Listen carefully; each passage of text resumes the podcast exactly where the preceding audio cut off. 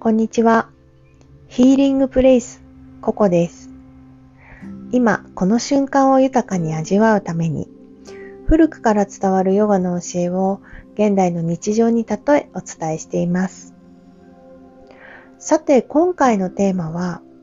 自分の心を自分自身で癒す一つの方法についてです。まずはじめに結論からお話ししますと、それは普段から丁寧で優しくて、そして聞いていて心地の良い言葉を選んで使うということなんですね。ヨガの練習を一度でも行ったことのある方は体験されたこともあるかと思いますが、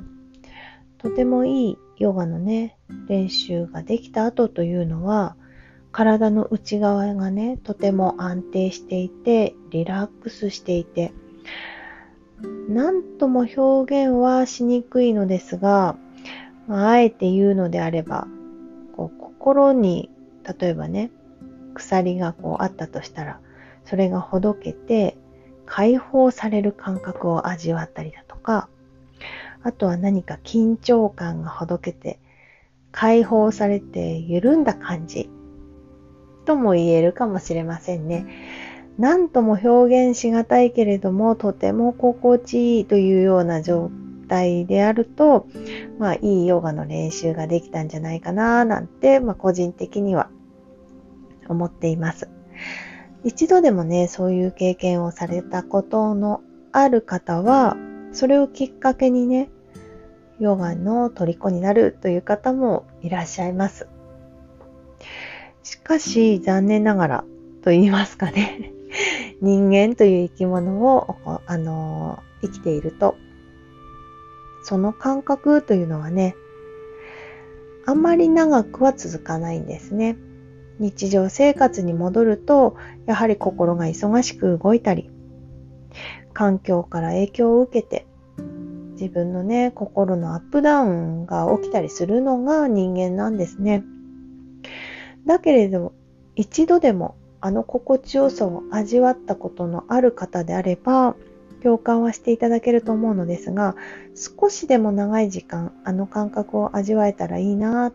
と思うものなんですね。まあ、そのように思われる方が多いのではないでしょうか。その感覚というのは、まあ、ヨガの練習を続けていれば、普段からね、自分の感覚に敏感になるので、まあ、練習を長く続ければ続けるほど日常生活に落とし込んで生活の中でも活かすということが可能になってくるのですが、それにはね、やはり、まあ、ヨガというのは自然な変化をあの使いながら行っていくものなので、ある程度の時間がかかります。ね、今日ヨガを始めて明日すべてが変わるというのはね、なかなか難しいのではないかなと思うのですが、一番最初にお伝えした心を自分自身でね、癒すためには、丁寧で優しくて、そして聞いていて心地の良い言葉というのを使っていると、それだけで自分自身の心というのはね、ある程度安定してくるのではないかなと、まあ自分自身の実体験も含めて感じています。ここで一度ご自分でね、体験していただくと分かりやすいのではないかなと思うのですが、目を閉じて自分の内側に意識を向けて今の心の状態を味わってみて、胸が少し騒がしいなとかね、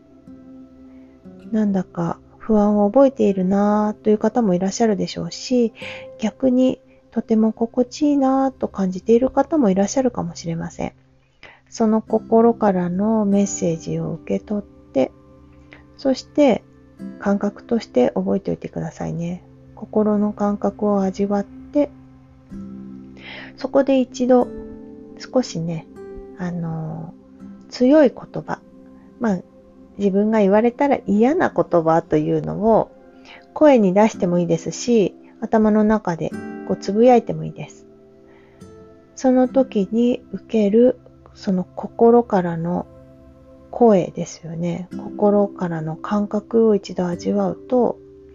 少し胸がキュッとなるような感覚があるのではないでしょうか。逆にね、自分が言われたい言葉、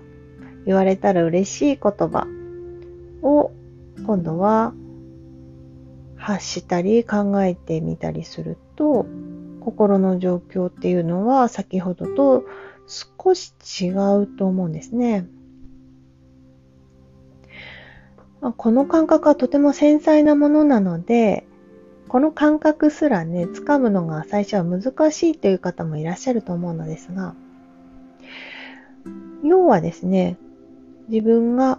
発した言葉というのは、自分自身の耳が聞いて自分自身に響いてるんですよね。音としても体に響いています。つまり自分が発したことは自分が一番聞いてるんですよね。他の方から嫌な言葉とかきつい言葉を言われた時に心はぐさっと感じるものがあるというのはね、よくあるパターンなのですが、実際には自分が発した言葉も自分自身は聞いていますし、音として感じているので、自分はね、その時頭に血が昇っていて、あなた自身は感じていなかったとしても、あなたの心はね、その言葉を受けているですね。私も過去ですね、まあ少し大変なことがあった時とかいうのは、発する言葉がきつかった時があるんですね。その時を振り返ってみると、やはりきつい言葉を発していた時は私の心も少々きつかったかと思います。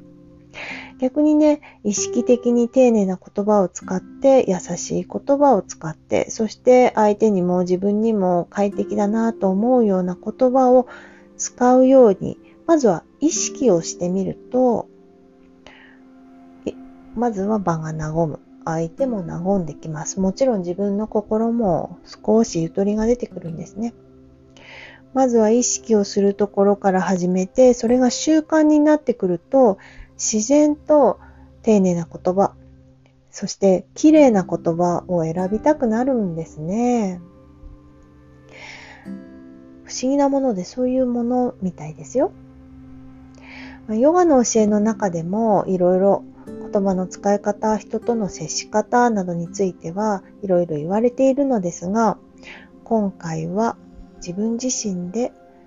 自分の心を癒す一つの方法についてどなたかのお役に立てれば嬉しいなぁと思いこのような収録をしてみました。心の変化気分のアップダウンに悩んでいる方がいらっしゃいましたらぜひ試してみてくださいねそしてまた感想や実際の変化などを教えていただけると嬉しいです。それでは皆様の毎日が快適で心地よいものになりますように。また次回の配信でお会いしましょう。